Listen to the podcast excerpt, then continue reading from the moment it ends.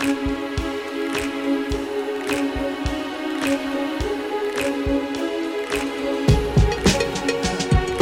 Bonjour à toutes, bonjour à tous et bienvenue dans Séance Tenante, le podcast des cinémas pâtés. Aujourd'hui autour de la table, Lisa, bonjour. Salut Alexis. Et Robin, toujours pas. Oh là là, alors attendez, ça Comme la fait, dernière fois. hein. ça fait deux fois. Et on n'enregistre pas le même jour, hein, c'est vous dire.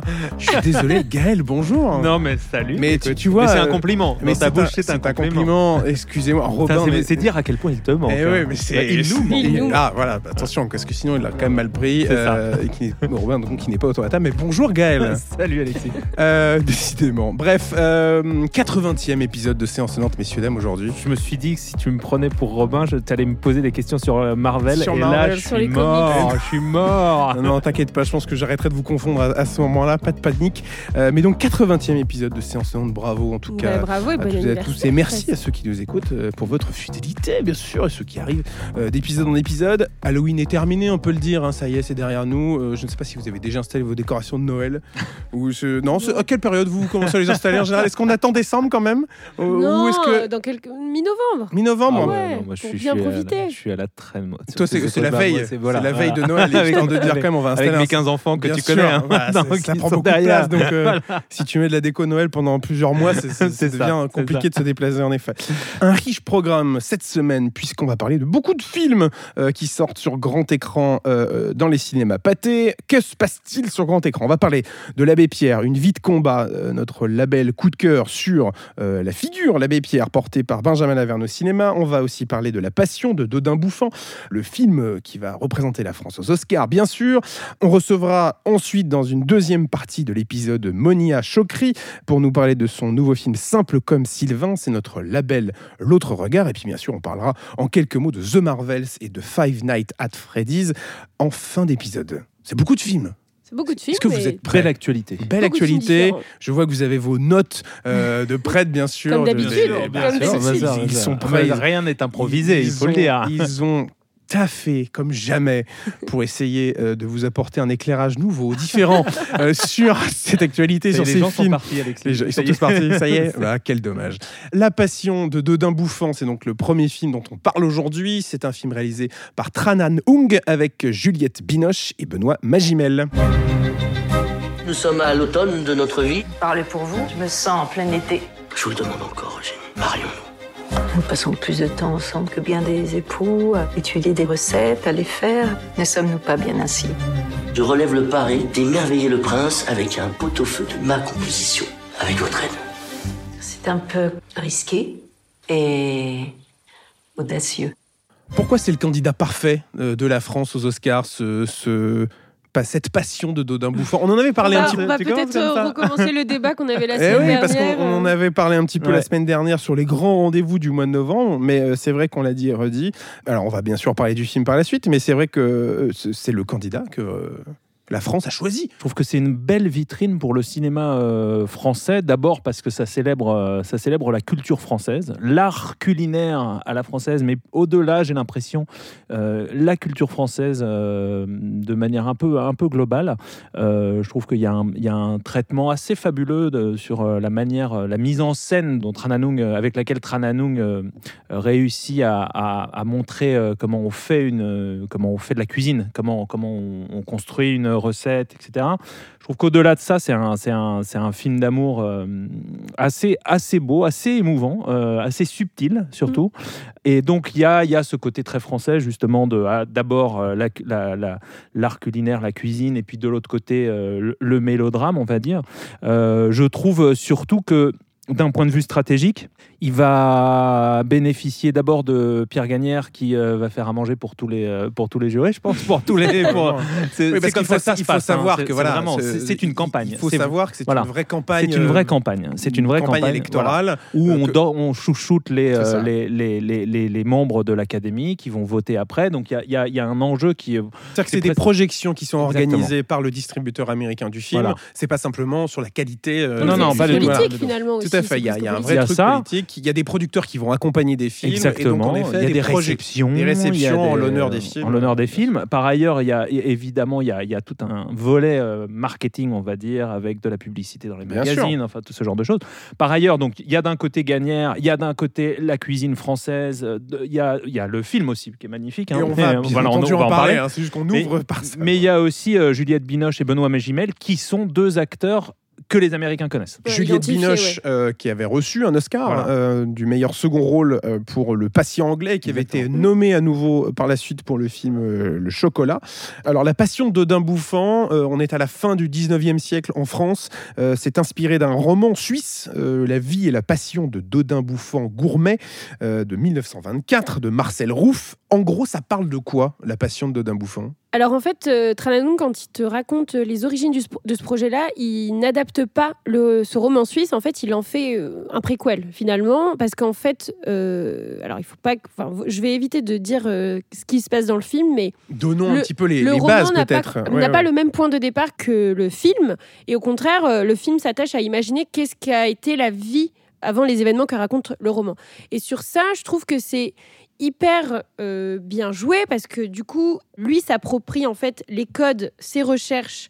Alors, ses recherches culinaires et, et autres, hein, évidemment, parce qu'il y a vraiment eu un gros travail de recherche de sa part, de la part du réalisateur Absolument. il s'approprie vraiment un univers et il en fait finalement sa propre adaptation ou ce qu'il aurait aimé voir avant finalement. Ce qu'il faut dire, c'est que Dodin Bouffant est un personnage d'abord de fiction, Ouais. qui a été inventé par le- le- le- l'auteur dont tu parlais tout à l'heure, et, euh, mais qui est devenu une espèce de mythe euh, dans la cuisine française. On trouve des euh, restaurants Dodin Bouffant, enfin, c'est une espèce de légende, particulièrement à Lyon, je crois.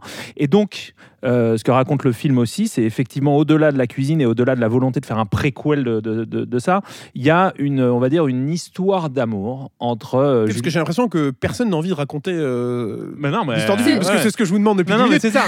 Et Et, donc, il y a une histoire d'amour entre, entre, entre Juliette Binoche et Benoît Magimel, qui est euh, donc Magimel joue Dodin Bouffant, célèbre cuisinier, et Juliette Binoche joue sa cuisinière. C'est-à-dire que en gros, Magimel invente des recettes et Juliette Binoche, elle, elle est à la cuisine et elle les fabrique. Mm. Et donc entre ces deux personnages qui sont entièrement dévoués à leur art, qui sont obsédés par la cuisine, va se, se noue, enfin existe une relation qui va effectivement basculer un peu dans, dans, l'histoire d'amour. Et c'est cette relation-là qui est compliquée, un peu empêchée, parce que au fond, la question que pose le film sur cette- la relation entre ces deux personnages, c'est de savoir est-ce que on peut avoir une relation d'amour quand on est entièrement, quand on s'est entièrement consacré à son art? Et euh, ce que je trouvais joli, c'est que moi, ça me faisait penser un peu au fond à La La Land. Quoi. C'est un peu les mêmes problématiques euh, qu'on qu'on retrouve entre les, les deux personnages de La La Land. Ce n'est pas Et- chanté hein, cette fois. hein. Ça Ce n'est pas chanté, c'est cuisiné. Ça pourrait. Et- Oh là là Et merci. Quel artiste Un véritable artiste. Et, et donc il y a ça, et, et par-dessus cette, euh, l'enjeu, l'enjeu dramatique euh, du film, c'est aussi que Dodin Bouffant s'est fait inviter par une espèce de, de, de pacha ou de, de prince. de prince euh, oriental. Euh, il a été reçu comme un roi, on lui a soumis des mets vraiment délicieux, Bah et il finir, doit, ouais. avec ses amis, il doit imaginer un déjeuner en retour. Et donc il va falloir qu'il, fasse... créer euh, un espèce de plat voilà, ultime. le et plat de- ultime, voilà. et donc c'est ça l'enjeu. L'une des forces du film, comme on l'a dit, c'est sa façon de, de- de filmer la nourriture. Euh, alors, avertissement, n'y allez pas, bien entendu, le ventre vide ou avant d'aller manger, parce que vous allez créer un- une nouvelle source de bruit dans la salle, euh, telle une enceinte Dolby Atmos. Euh, c'est un film qui donne extraordinairement faim. Euh, toute l'introduction du film, c'est sur l'élaboration d'une recette. Il y a y a un quasiment plan séquence C'est incroyable. ça, il y a un plan séquence fou, il y a quasiment pas de dialogue euh, dans cette, toute cette scène d'intro avec juste la caméra qui va se poser sur l'élaboration de chaque plat, l'élaboration de chaque ingrédient, de sauce, de, de, de, de, de, de- de viande cuite, etc. C'est euh, extraordinaire. C'est- On n'avait pas vu euh, le.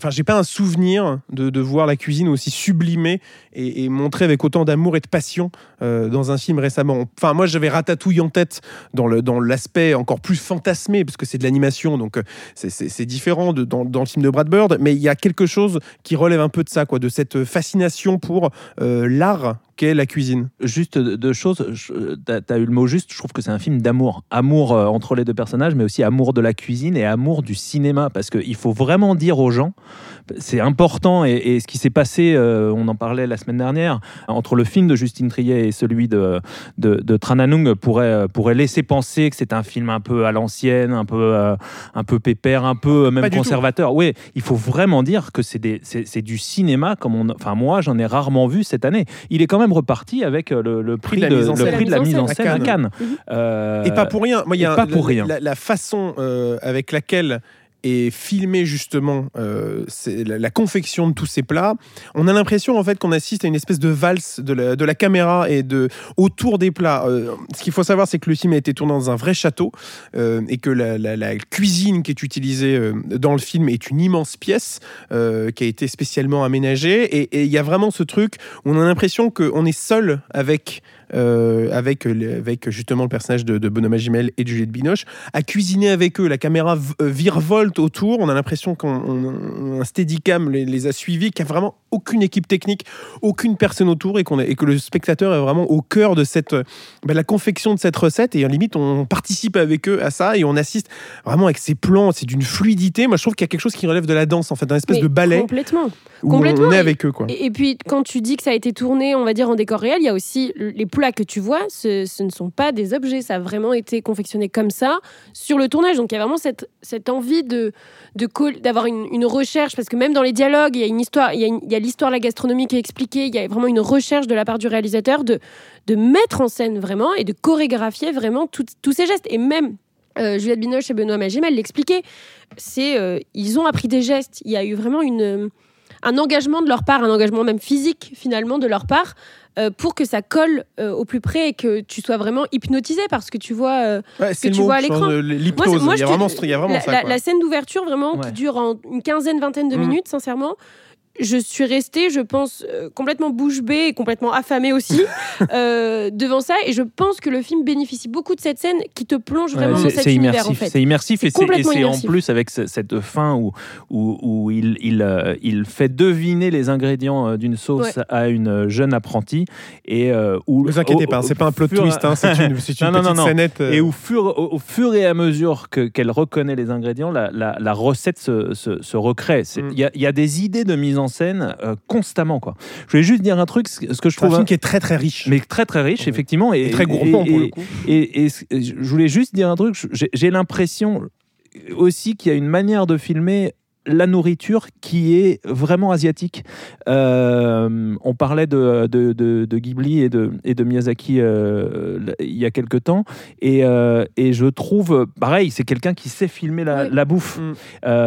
Un des plus grands films sur la, la- la nourriture, pour moi, c'est le, le- le- le festin chinois Chinese Feast de, de.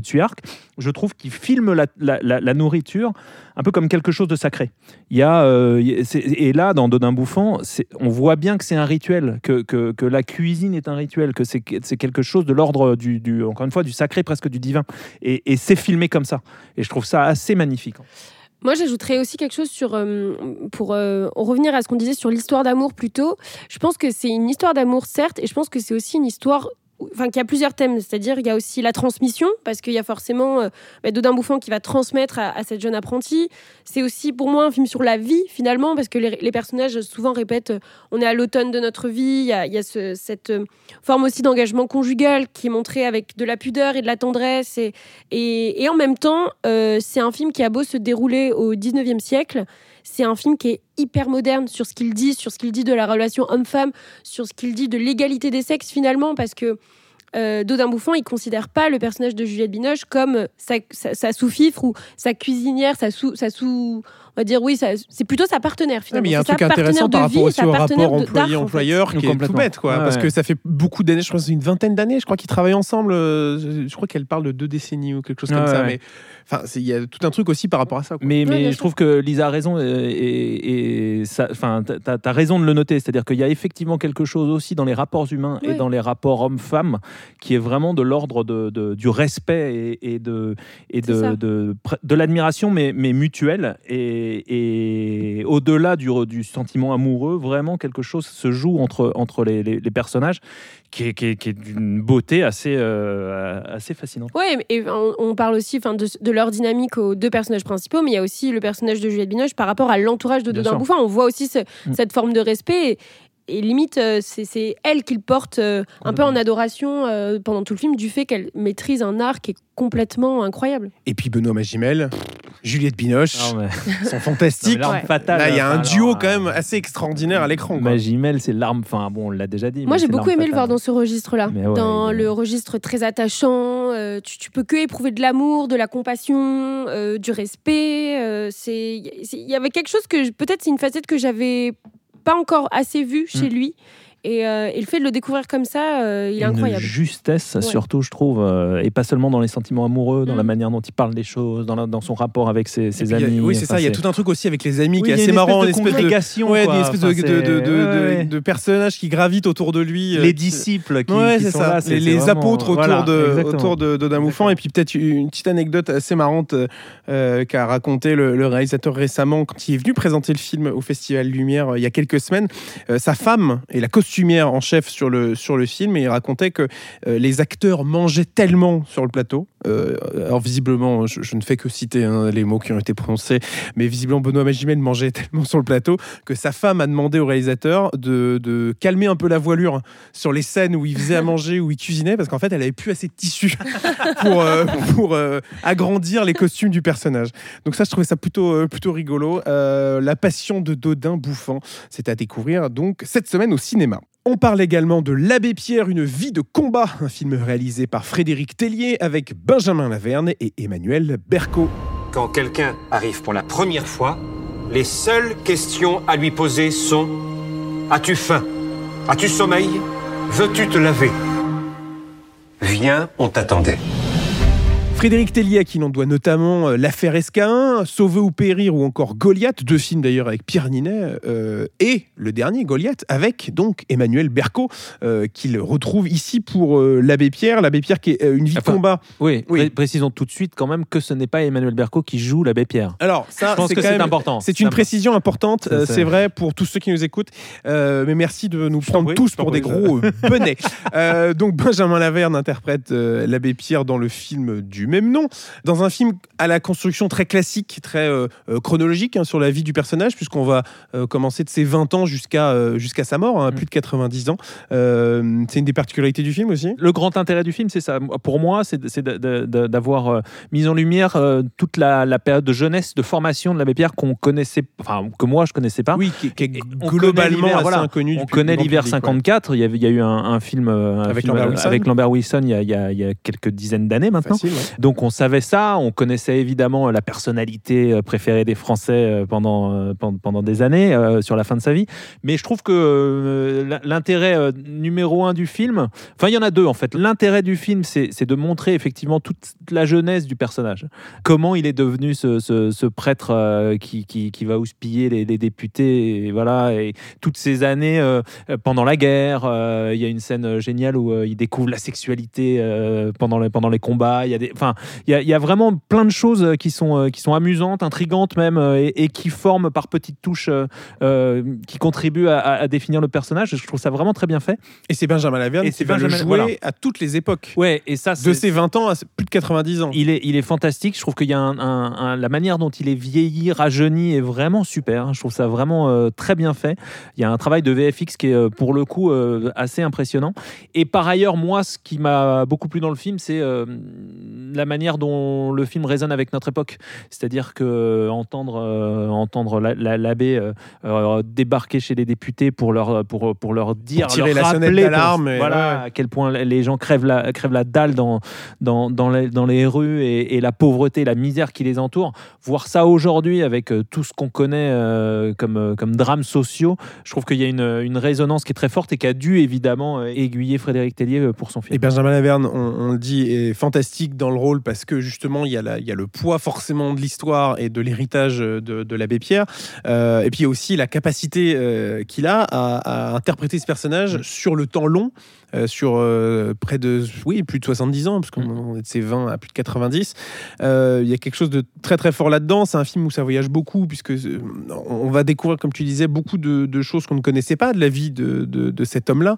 Au-delà de l'image publique qu'il avait on découvre beaucoup beaucoup de choses. Et, et puis un mot peut-être sur Emmanuel Berco, qui va jouer donc ce personnage de Lucie Coutaz, euh, avec euh, donc Lucie Coutaz et l'abbé Pierre vont avoir une espèce de de- d'histoire d'amour platonique euh, tout au long de leur vie. Ça va être un peu son bras droit, qui sa conseillère.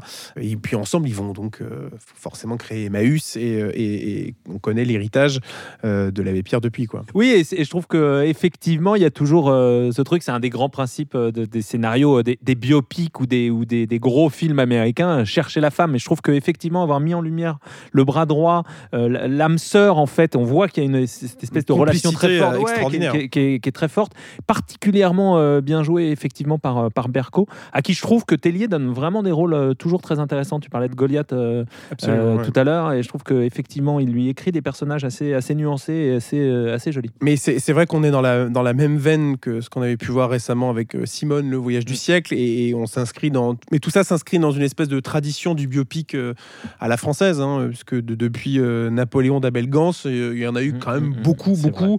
Euh, J'en ai noté quelques-uns. C'est vrai qu'il y a forcément La Môme, Mérine, Clo-Clo, Van Gogh, Saint-Laurent, Gainsbourg, euh, Mm. Coluche, Dalida. Enfin bref, tous les, toutes les grandes figures politiques, historiques, euh, culturelles, y passent quoi. avec un petit côté euh, encore une fois moi c'est pour ça que j'aime le j'aime j'aime bien le film c'est c'est vraiment son côté un peu en colère Ouais. il y a, il y a un côté on voit que Tellier euh, s'en empare comme d'une figure euh, qui, est, qui est- qui est là pour euh, pour donner des coups dans, dans, dans, dans les murs de notre indignation c'est beau Oh là, comme oh là. du- C'est beau ouais c'est beau comme du Goldman quoi attention hein. Il est tellement inspiré, il a envie d'aller sur devant les bancs de l'Assemblée là et, et prendre la parole. allons-y. Euh, Waouh, attention, Pardon, attention, calmons-nous quand même, euh, quel- calmons-nous un petit peu. L'abbé Pierre, une vie de combat, ça sort cette semaine au cinéma, tout comme Simple comme Sylvain. On va recevoir sa réalisatrice Monia Chokri dans quelques instants, mais on en parle dès maintenant. Euh, C'est donc un film réalisé par Monia Chokri avec Magali Lépine Blondeau et Pierre-Yves Cardinal. T'as rencontré quelqu'un? T'as presque rien dit à table, tu m'appelles plus, puis t'es de bonne humeur.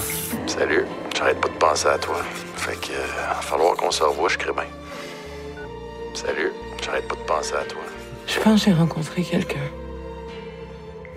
Un fleuve à découvrir encore. Nous aimer comme si l'amour c'était la mort. C'est qui on dirait un beau? Chassardou.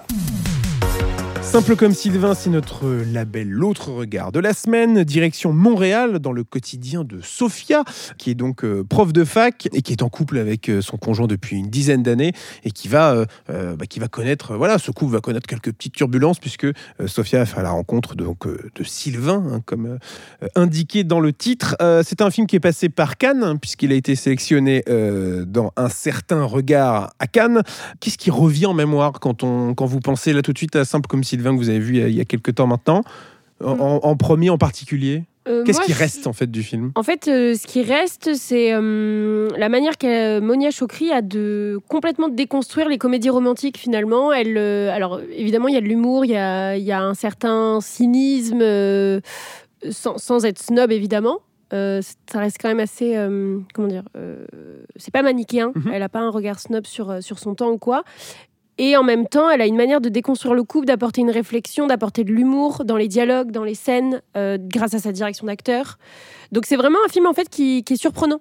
C'est-à-dire que quand, quand je l'ai découvert, je ne m'attendais pas à autant euh, en apprendre, à me rendre compte qu'il y a des clichés qu'elle arrive à complètement exploser et en même temps prendre du plaisir de spectatrice de c'est intelligent et drôle à la fois. C'est ça qui me reste. Ça fait beaucoup. Moi, c'est le style. C'est-à-dire que je trouve que c'est un, un- un film, mais comme les deux précédents, ces deux, deux précédents longs métrages, je trouve que c'est un film qui a du, qui a du style, qui a de la classe Ouais. et euh, extrêmement bien réalisé, avec des parties pris formels euh, toujours étonnants, euh, du, des zooms, du, du cut, une utilisation de la musique Ouais. euh, très, euh, très immersive et en même temps qui, qui raconte beaucoup de choses sur l'action par des trucs de, de- de pure pop culture. Je trouve qu'il y a, il y, a, il y a un côté vra- ouais, vraiment très inventif, en fait, très, très, très stylé. Et puis il y a Et- des très beaux moments de comédie Ouais, au, complètement. au milieu de tout ça. Ouais, il y a des personnages qui sont vraiment touchants. Enfin, il y a un espèce de mélange qui est vraiment bluffant, je trouve, dans, dans ce qu'elle propose. Et moi, je trouve qu'en plus, Monia Chokri, elle a, elle a une, une, elle a une sacrée audace et, et vraiment beaucoup de force. Elle fait des scènes euh, qui sont quand même euh, balèzes, quoi. Ouais. Les scènes de dîner euh, ou des, des, des- ce qu'elle ce qu'elle dit des, des rapports des rapports sociaux, mais aussi de la lutte de classe, de la domination homme-femme. De, je la trouve place que de la elle- femme ouais, aussi, de la maternité. elle s'empare de sujets, elle a pas peur de les affronter, et en plus, elle le fait avec beaucoup d'humour, d'élégance, un sens de la comédie. Moi, j'ai- trouvé très cool, quoi. tu dis que c'est un film très immer- immersif aussi. Moi, j'ai trouvé que c'était un film très authentique, finalement. Il y a vraiment cette. euh, il y a une vérité des sentiments, il y a une vérité euh, d'accepter qui on est, d'accepter euh, que Sophia, effectivement, bah, elle va commettre l'adultère. Et ça, en fait, finalement, c'est.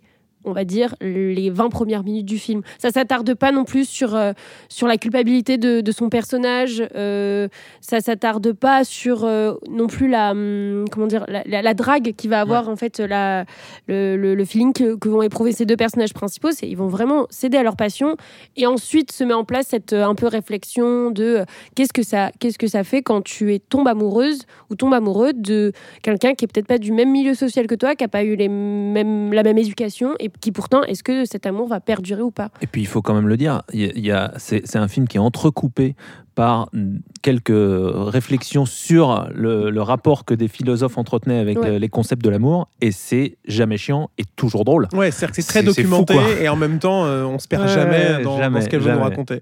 Simple comme Sylvain, ça sort donc cette semaine. Et pour nous en parler, qui de mieux que sa réalisatrice et d'ailleurs actrice, parce qu'elle joue le personnage, le- la meilleure amie de Sophia, personnage principal, mais on la reçoit principalement car c'est la réalisatrice de Simple comme Sylvain, c'est Monia Chokri et euh, c'est notre invitée tout de suite dans Séance Tenante.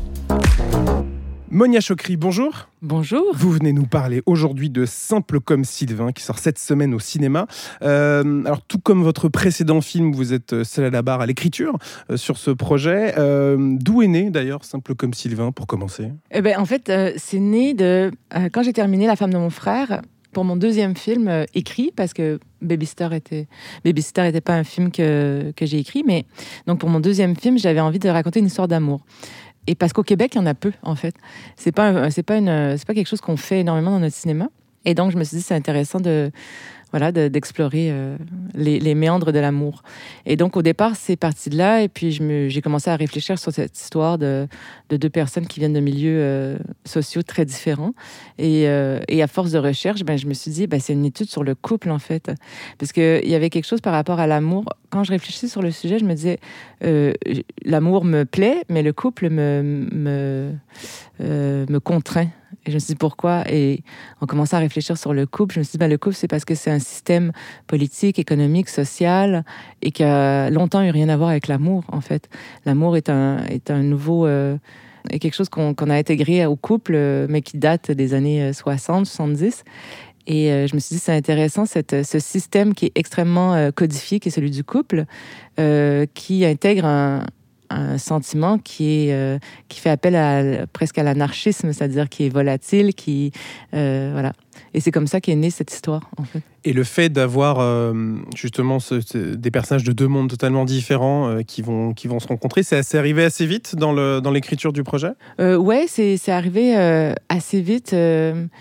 Et puis c'est drôle parce que moi, quand j'écris, j'essaie juste de raconter une bonne histoire, en fait.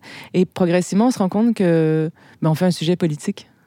Donc, euh, et c'est là où, comme en réfléchissant sur le couple et en lisant sur le couple, ben, j'ai vu que, par exemple, euh, euh, dans les études, c'est un infime pourcentage de gens qui, qui, qui vont un transfuge de classe dans leur relation amoureuse. Et on a l'impression qu'avant, il y avait des mariages arrangés. Donc, c'était vraiment, on, voyait que les gens restaient dans leur classe sociale, que c'était une élévation, notamment pour les femmes. hein. La, personne avec qui on est, est fait partie d'une éva- d'une élévation sociale. Et qu'aujourd'hui, en fait, on a détourné ce- cette idée de, mariage arrangé. En fait, on n'en parle plus comme un maria- mariage arrangé, mais il faut que la personne avec qui on est soit adoubée par notre environnement pour que ça fonctionne. Les premières choses qu'on demande à quelqu'un quand on rencontre, c'est qu'est-ce qu'il fait comme métier, euh, c'est quoi sa famille, euh, d'où il vient. euh. donc, euh, en fait, on, détourne de manière euh, inconsciente cette idée d'arrangement, en fait. Vous, vous en parlez là comme de manière très conceptuelle. Euh, ce qu'est le film, hein, en plus c'est parsemé de discours sur la philosophie, Schopenhauer, Platon, etc. Et pourtant, D'abord, c'est une comédie. Alors, je voudrais bien savoir pourquoi vous avez choisi justement de traiter ça sur le mode de la comédie. Et puis surtout, c'est c'est une comédie qui est complètement cartoon. Ça s'ouvre sur un, un dessin animé et on pense, enfin moi je pensais constamment au film des, au premier film des frères Cohen, quoi. C'est-à-dire une espèce de vitesse, de, de truc qui va, com- enfin complètement euh, azimuté. Donc pourquoi sur un sujet pareil, traité justement en plus de manière très politique, avoir choisi le, le principe de la comédie et particulièrement de la comédie cartoonesque? Bah, D'abord, merci de me comparer aux frères Cohen parce que c'est quand même. Non mais il y a ce, Des il y a cinéastes ce que style-là dans, pas dans les souvent hein, qui dans- des compliments, donc. euh, non mais dans les zooms, les cuts en plus c'est vraiment euh, c'est Bah, c'est- évident. C'est des cinéastes que j'admire beaucoup et qui m'ont énormément influencé dans, dans ma psyché et dans, dans, mon, dans mon écriture, dans ma volonté.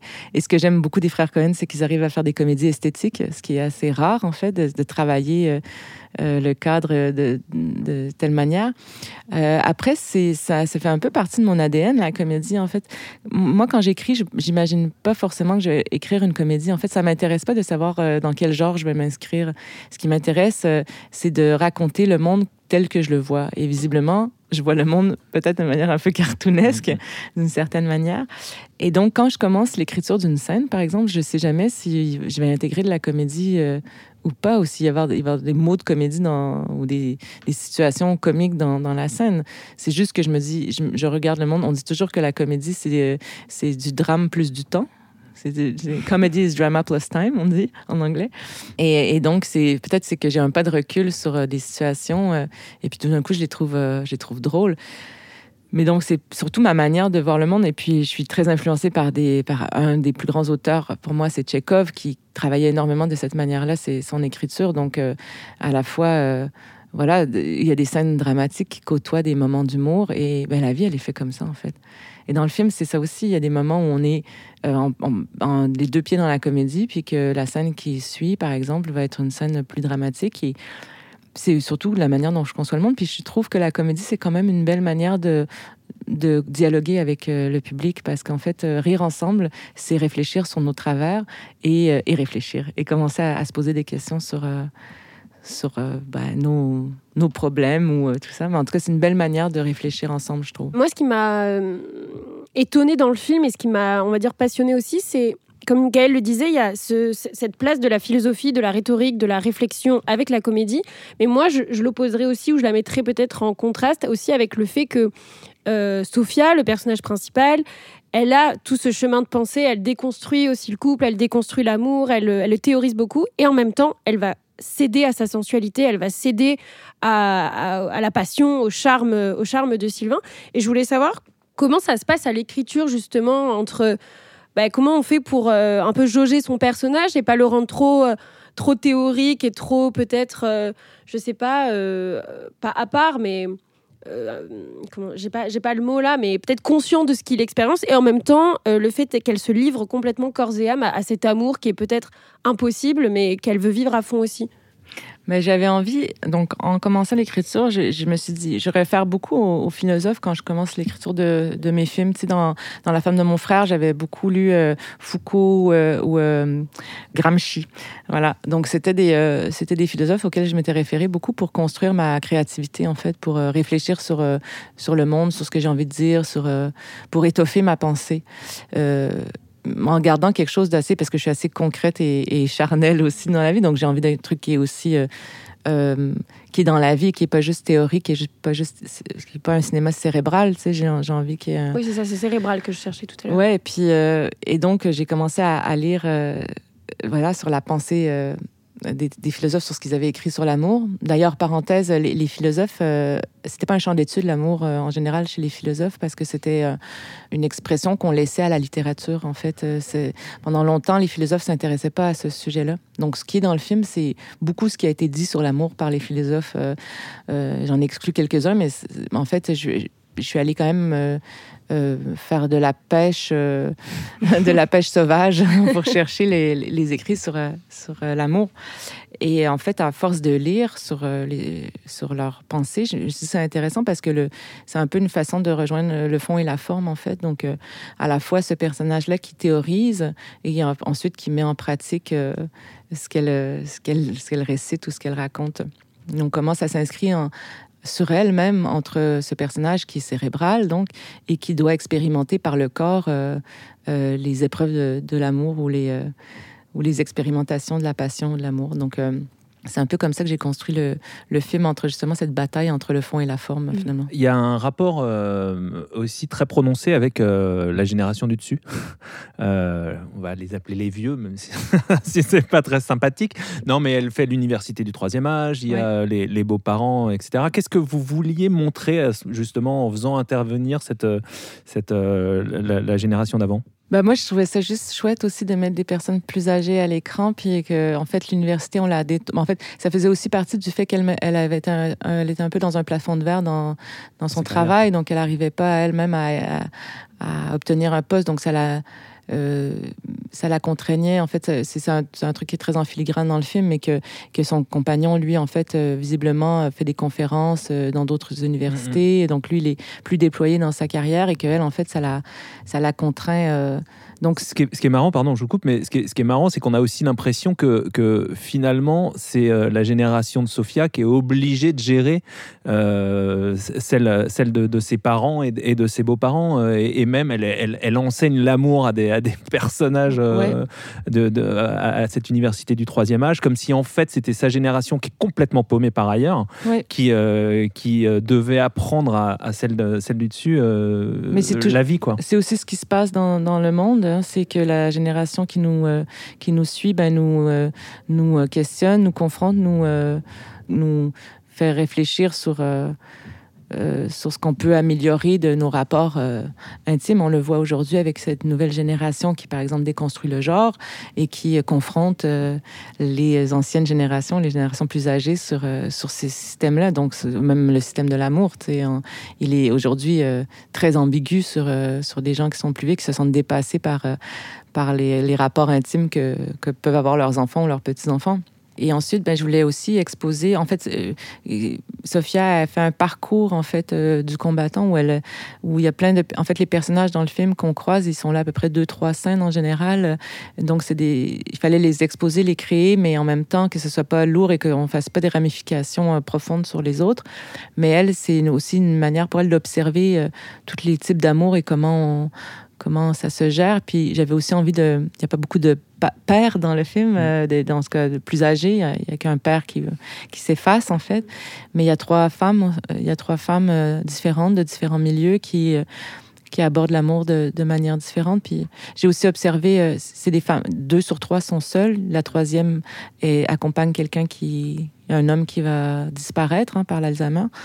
Et, euh, et en fait, c'est l'observation aussi que j'ai de ma mère et de ses copines qui, en général, euh, sont des femmes seules.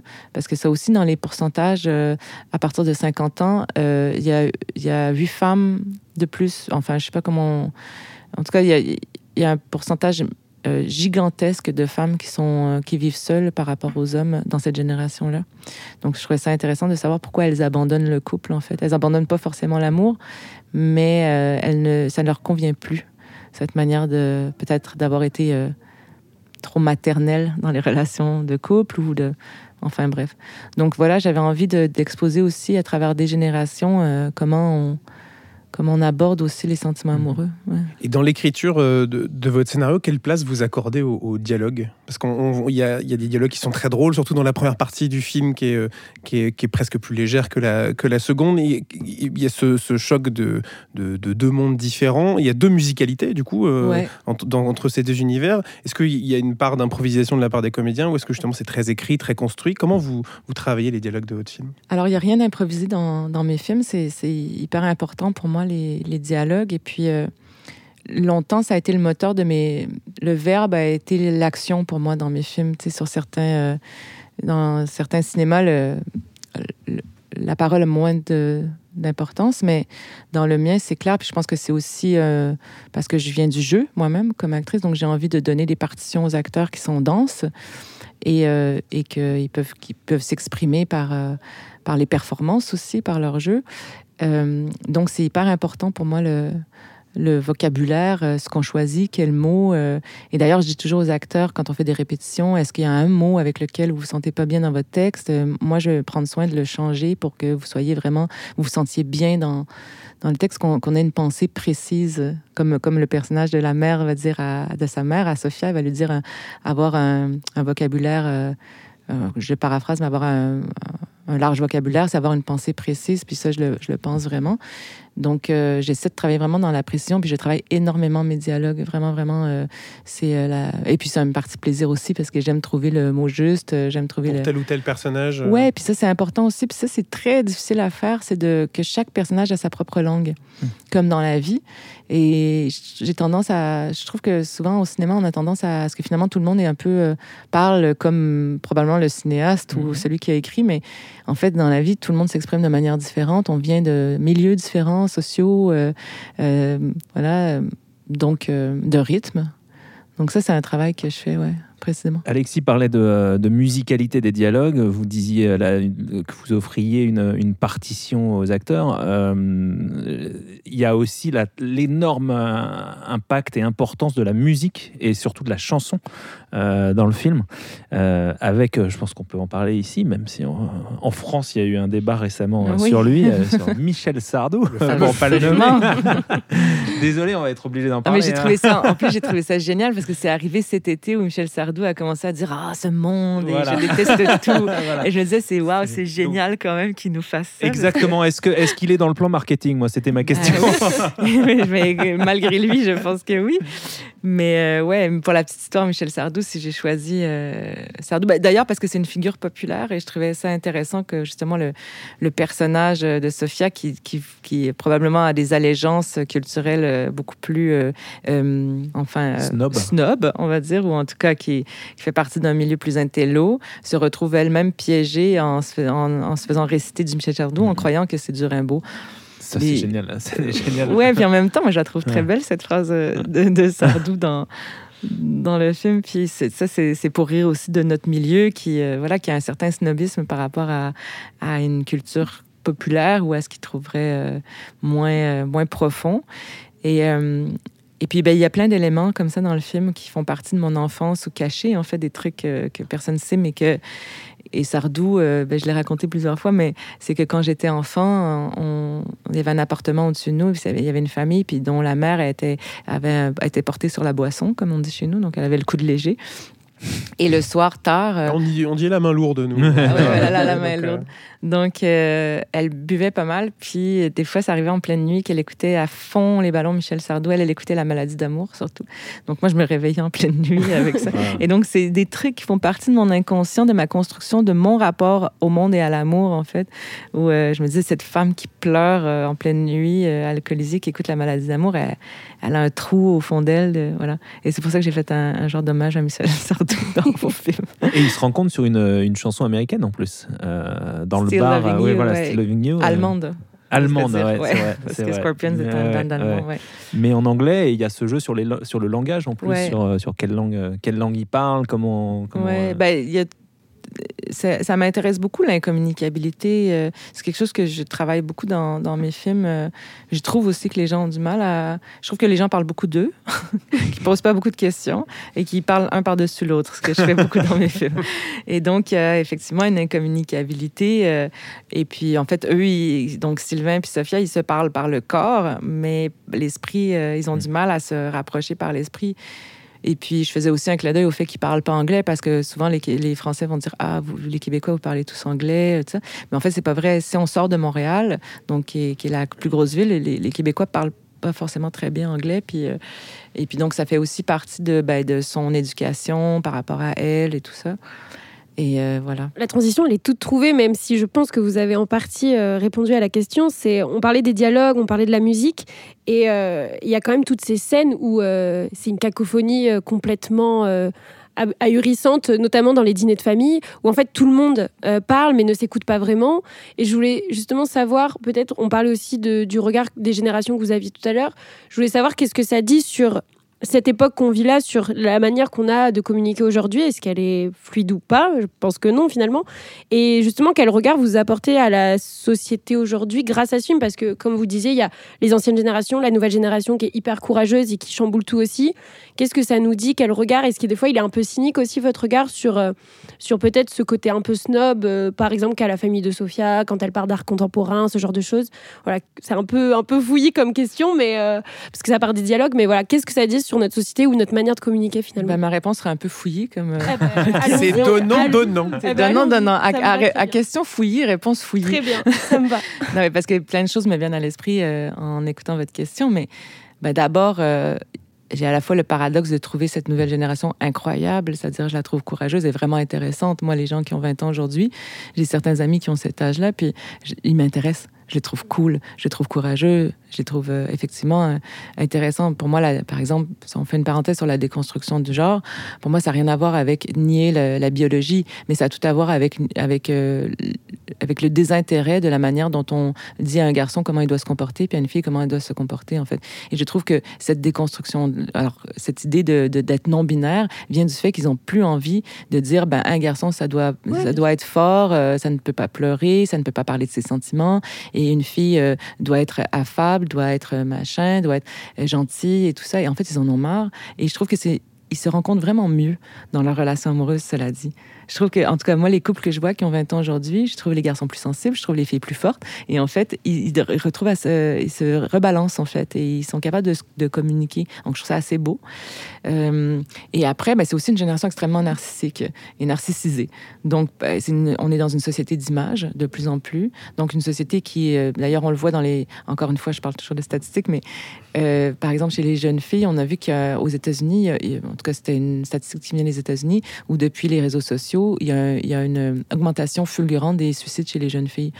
Parce qu'en fait, elles sont. euh, euh, par exemple, Instagram, où euh, sont dans une reproduction d'images, dans une soumission de. On le voit, les filles euh, sur Instagram, elles se- elles s'exposent énormément. Et il y a eu quelque chose, de- dans, en 10 ans, il y a eu un développement de, de l'impudeur, euh, donc de se dénuder, tout ça, ce qu'on faisait absolument pas il y a 10 ans sur les réseaux sociaux.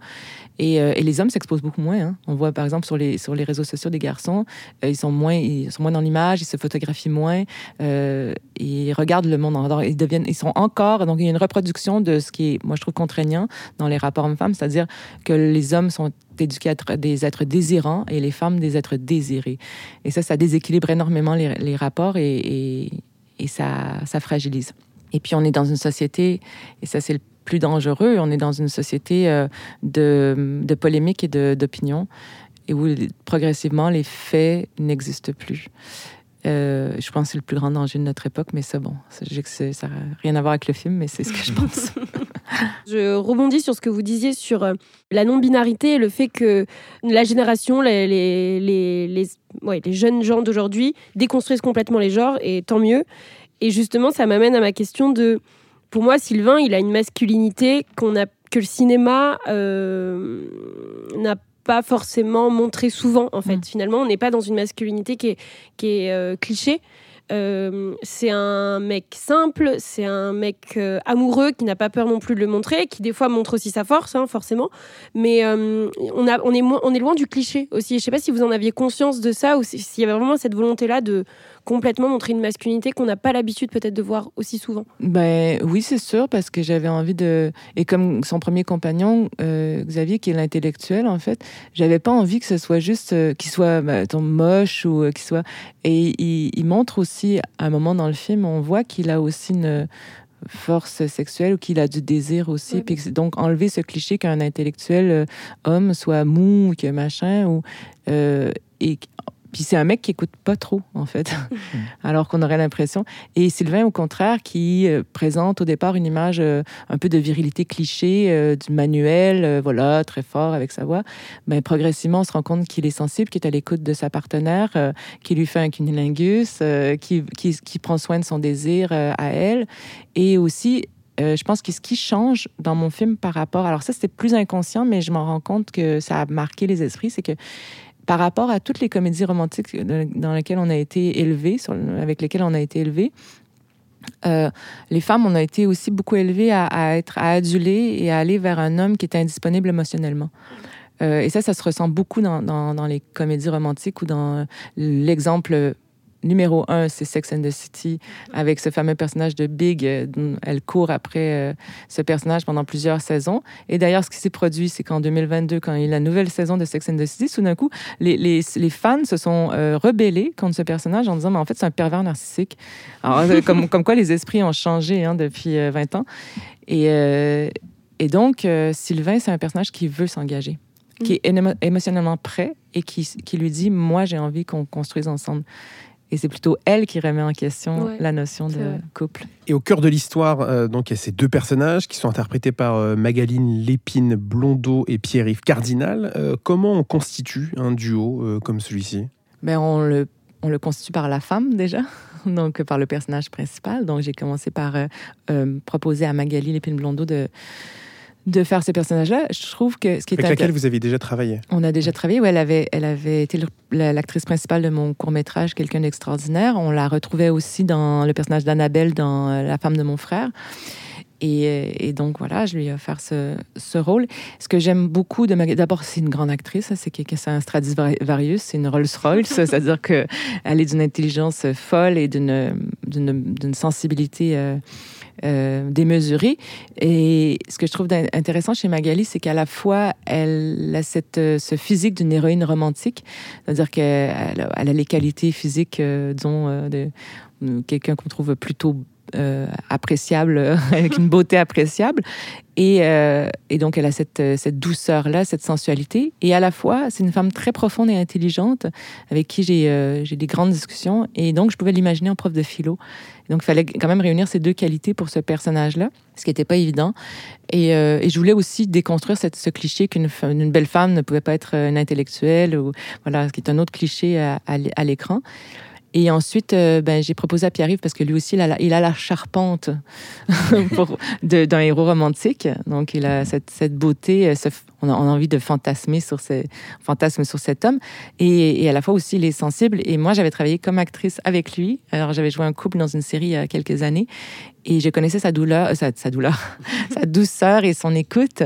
Et pour des scènes aussi intimes aussi, j'avais besoin d'un partenaire respectueux. Et, euh, et voilà, c'est comme ça qu'on a créé cette, euh, cette relation. En, en France, on n'a pas que des polémiques sur Michel Sardou, on a aussi des polémiques sur euh, le, le male gaze, et particulièrement Ouais. dans le cinéma. Et je me demandais justement comment, vous parliez du désir tout à l'heure, particulièrement au cinéma où c'est une question de regard, hein, le regard entre les, entre les acteurs, mais aussi le regard de la réalisatrice, en Mhm. l'occurrence. Euh, Est-ce que justement, ça, ch- enfin, vous avez réfléchi à la manière dont vous alliez filmer cet homme particulièrement, donc Sylvain, en plus le, le personnage euh, du titre, enfin, le, qui donne son, son, son- son nom au titre. Euh, est-ce que vous avez réfléchi à la manière dont vous alliez le filmer, dont, dont, justement, est-ce que, euh, comment est-ce que le regard d'une réalisatrice, d'une femme, change par rapport euh, aux comédies romantiques qu'on a pu avoir avant euh, en termes de mise en scène? Est-ce que c'est des choses qui, justement, que vous avez conscientisées quoi? Ce qui est. Ouais, forcément. Forcément, j'ai beaucoup réfléchi. Euh, Bah D'abord, moi, j'aime pas parler de. de- On, a, on traduit ça en français par regard féminin. hein. Mm. Euh, je trouve ça vraiment bizarre comme terme euh, parce que.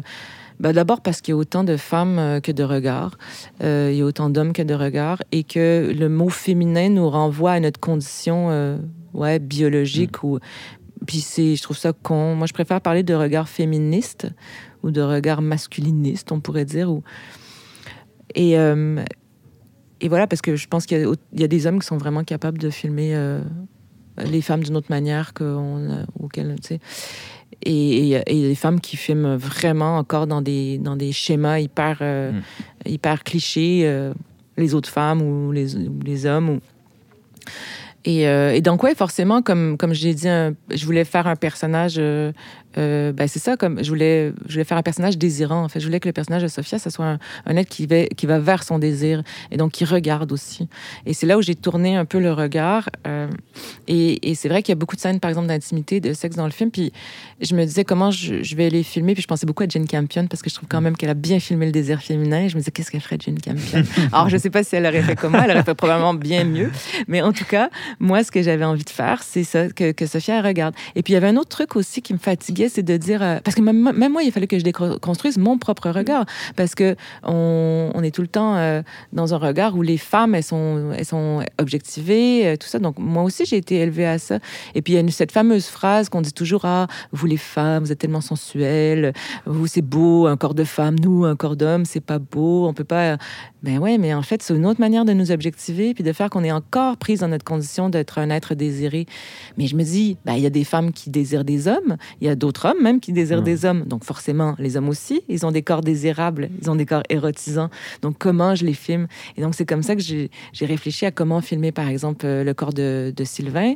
Euh, et puis il y a une scène euh, où le personnage de Sophia se masturbe en, pensant à, son, à, la nuit qu'elle vient de passer avec Sylvain. Et en fait, ce qu'on voit dans les flashs, c'est elle qui regarde. Donc, ce qu'on voit, c'est les flashs du corps de Sylvain, sa bouche, sa, peau, son corps. Et euh, je me disais, ben, c'est comme ça, en fait, qu'on change le regard. Puis c'est drôle parce que quelques mois plus tard, j'ai vu The Idol, la série avec euh, Lily Rose Depp et The Weeknd. Et c'est marrant parce qu'il y a une scène où elle se masturbe. Et les flashs qu'elle voit, donc de cette relation sexuelle qu'elle a eue avec le personnage de The Weeknd, c'est son corps à elle. Je me disais, ah, c'est intéressant qu'on soit encore là-dedans. sais. Puis ce qui est fou, c'est quand on me dit, on n'a jamais vu ça. Il y a plein de gens qui me disent, waouh, c'est une façon, on n'a jamais vu ça. Puis je me dis, pourtant, je n'ai pas l'impression que je, révolutionne. J'ai l'impression que je me dis, il y a un problème. En 2023, que les images que je suis en train de créer, on les a jamais vues je me dis waouh, on a encore beaucoup de travail à faire. Et puisqu'on parle de la mise en scène, moi, il y a quelque chose qui m'a aussi marqué, c'est euh, la patte un peu rétro, années 70, je dirais, et en même temps, vous racontez une histoire euh, complètement moderne qui se passe euh, en 2023. Donc, je voulais savoir pourquoi ce choix un peu de la photographie, de voilà, de même du titre, tout en jaune comme ça. Très rétro finalement et ouais pourquoi pourquoi ce choix ce, choix de contraste bah, encore une fois? il y a plusieurs raisons la, la première c'est que j'aime cette esthétique là c'est un esthétique qui me. Euh, d'abord parce que je tourne en 35, je pense que ça, ça change un peu le. On est moins habitué à ce regard granuleux. etc. Mm. Qu'on a. Donc, euh, j'ai. Euh, j'ai choisi de donc techniquement j'ai choisi de travailler aussi au zoom parce que c'est un, objet qui m'intéresse beaucoup. Je trouve que c'est une façon donc c'est aussi c'est peut-être ma déformation d'actrice mais le zoom que j'opérais moi-même d'ailleurs souvent sur le plateau en et parce que ça me permet d'aller chercher l'émotion des personnages, de voilà, de jouer avec leur euh, leur propre euh, voilà, ce qu'ils veulent déployer dans l'émotion par, par le geste du zoom qui, qui donne ce sentiment-là. Ça me permettait aussi de, de, travailler l'espace. Puis j'avais, je pensais beaucoup à Robert Altman, que j'admire énormément. Il y a un film d'ailleurs qui m'inspire beaucoup qui s'appelle euh, Images, qui n'a rien à voir dans l'histoire, mais le film d'Altman qui s'appelle Images dans, dans l'esthétisme, dans la façon, dans le mouvement. Euh, Altman bougeait beaucoup avec sa caméra. J'avais envie d'un cinéma plus sensuel que ce que j'avais fait auparavant. Donc, Altman est toujours en mouvement, soit, soit sur rail ou soit, en fait, il fait un balai le, rail et le zoom souvent dans, dans ses plans. Et euh, j'avais envie d'une économie aussi, d'une simplicité, comme même si les plans n'étaient pas si simples, mais qu'on ait le sentiment qu'il y a quelque chose de, qui soit fluide. Donc, euh, il y avait cette idée. Et je pense qu'effectivement, en me référant à des cinéastes euh, plus, plus, plus, anciens, ben, ça donne un côté. Après, j'ai aussi une, obsession de peut-être par mon euh, déficit d'attention, j'ai un problème avec euh, notre époque où il y a énormément d'informations, c'est-à-dire de, couleurs différentes sur les vêtements des gens ou de, logos ou d'affichage publicitaire ou euh, même au niveau de notre construction architecturale, a quelque chose d'un petit peu chaotique maintenant, en tout cas chez nous, peut-être moins en France, mais et donc, j'ai envie d'uniformiser pour que l'œil soit calmé aussi. Donc, j'aime beaucoup travailler les codes couleurs dans mes films par, ailleurs, dans celui-ci, c'était plutôt le, brun, le beige tout ça, l'automne, la nature, en fait, tout ce qui rappelait la nature. Il y a ça. Puis il y a aussi que ce que j'aime bien, c'est utiliser les codes d'un genre. Donc, euh, je l'avais fait pour Baby Star avec le Giallo, puis en utilisant le cinéma américain des années 50. Euh, pour dire en fait plus plus ça change plus c'est pareil en fait dans, dans, le cas là qui était qui était un, film qui qui réfléchissait sur aussi la, la, la charge mentale euh, tout ça comment dans le couple en fait on n'a pas fait une révolution bon bref et dans celui-ci, ben, je, me suis dit, je vais vous donner les codes. Donc, je donne aux, spectateurs les codes du cinéma d'amour euh, des années 70, qui est un cinéma très fleur bleue, qui est très premier degré, comme Love Story, par exemple, ou, ou tous ces films-là, ou les films de. Même, même sauter avec quelque chose de plus mélancolique de, ces cinémas-là. Puis, puis j'avais envie de, de, voilà, de, faire, de dire voici les codes, mais attention, euh, ce qui va se passer en dessous est contemporain et plus dérangeant que Mais sauf qu'au départ, on sait qu'on est dans une histoire d'amour. tu sais. Je, je- juste une, une précision par rapport à la, à la mise en scène. C'est marrant parce que vos, vos, vos zooms et, et les, les cuts me faisaient penser justement euh, au Giallo, comme si vous aviez aussi euh, transposé un truc du, du- du précédent, de Babysitter, euh, dans celui-là.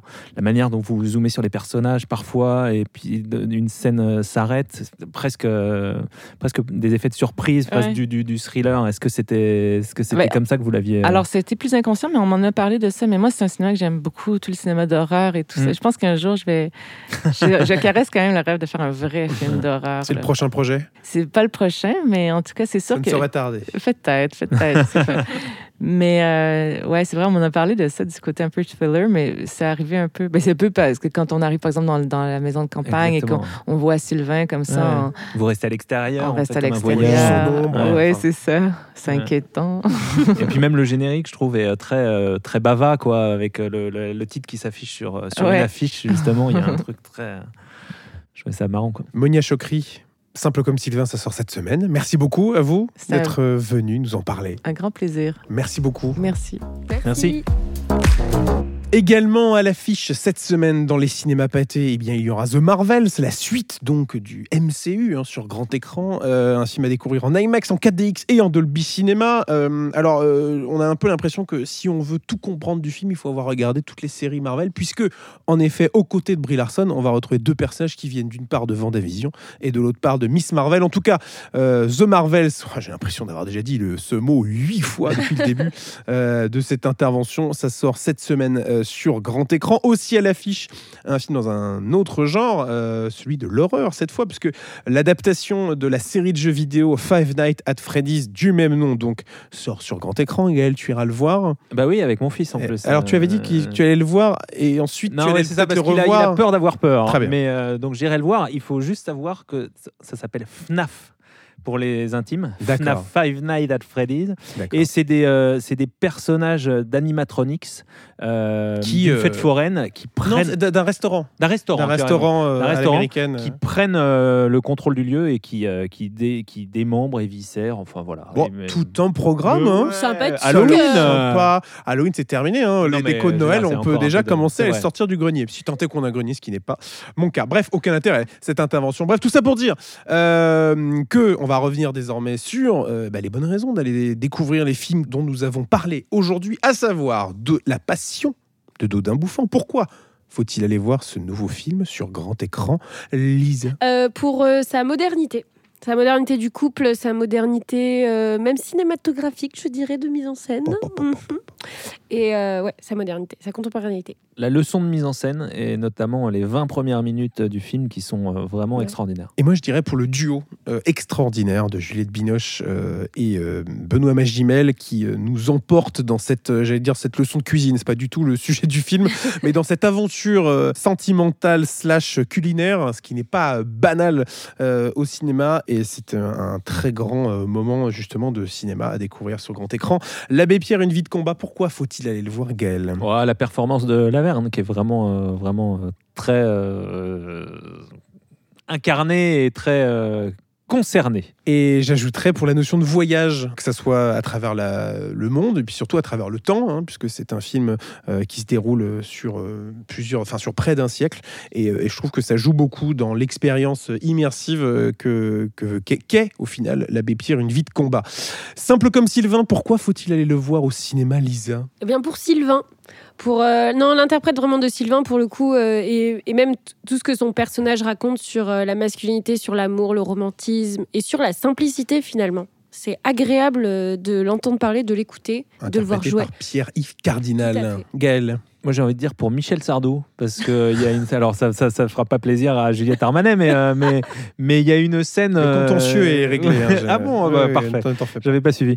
Euh, Il y a une scène formidable sur, euh, sur du Michel Sardou et, et plus généralement d'ailleurs sur l'utilisation de la musique pour construire cette, cette histoire d'amour euh, interdite. Et j'ajouterais pour la façon qu'a Monia Chokri de, de nous emporter dans cette comédie romantique et dans le- le- la vie et la trajectoire et les, les péripéties euh, de son personnage principal, à savoir Sophia, euh, qui va justement rencontré ce fameux Sylvain. Et je trouve que la façon euh, avec laquelle tout ça est fait, c'est fait avec humour, avec euh, légèreté, mais en même temps avec gravité et, euh, et, et beaucoup de, de, de- Je trouve qu'il y a beaucoup de sens qui est apporté à tout ça par rapport à ce qu'on disait tout à l'heure, not- notamment sur toutes les références philosophiques qui sont faites tout au long du film. Euh, Dodin Bouffant, l'abbé Pierre, simple comme Sylvain, riche programme cette semaine, sans parler bien sûr de Five Nights at Freddy's. Tu m'as dit tout à l'heure FNAF, c'est ça? FNAF. FNAF, bien sûr. On dirait une marque de pâté pour chien. Euh, mais ce n'est pas du tout ça. Ne vous méprenez pas, bien sûr. Et The Marvels, cette semaine, c'est au cinéma, tout ça. Qu'est-ce qu'il y aura la semaine prochaine? Le reste du programme? Eh bien, Hunger Games, euh, la balade On revient dans du serpent et de l'oiseau moqueur. Euh, c'est le programme de la semaine prochaine. On vous en dira plus. A déjà vu le film, mais chut. Merci beaucoup à vous deux d'avoir été là pour parler de ces nombreux films. Merci Gaël. Merci Alexis. Et merci Lisa. Merci beaucoup. On se retrouve la semaine prochaine pour un nouvel épisode de Séance Tenante. D'ici là, prenez soin de vous et à très bientôt au cinéma. Et, pour- et pourquoi il n'y a pas de bonbons?